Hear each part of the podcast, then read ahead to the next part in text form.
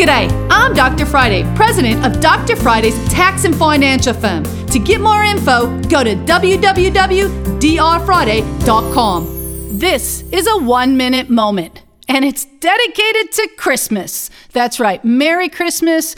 Make sure you're having some time for yourself, spending it and enjoying the holidays. Let's not talk taxes today. Let's think about family. Think about all those people that have helped make America safe and wonderful and just be thankful for the things we have. That's the important things when it comes to Christmas. Taxes will be there all of our life.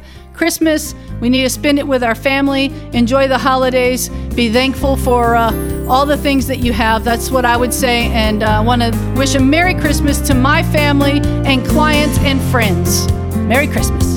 You can catch the Dr. Friday call in show live every Saturday afternoon from 2 to 3 p.m. right here on 99.7 WTN.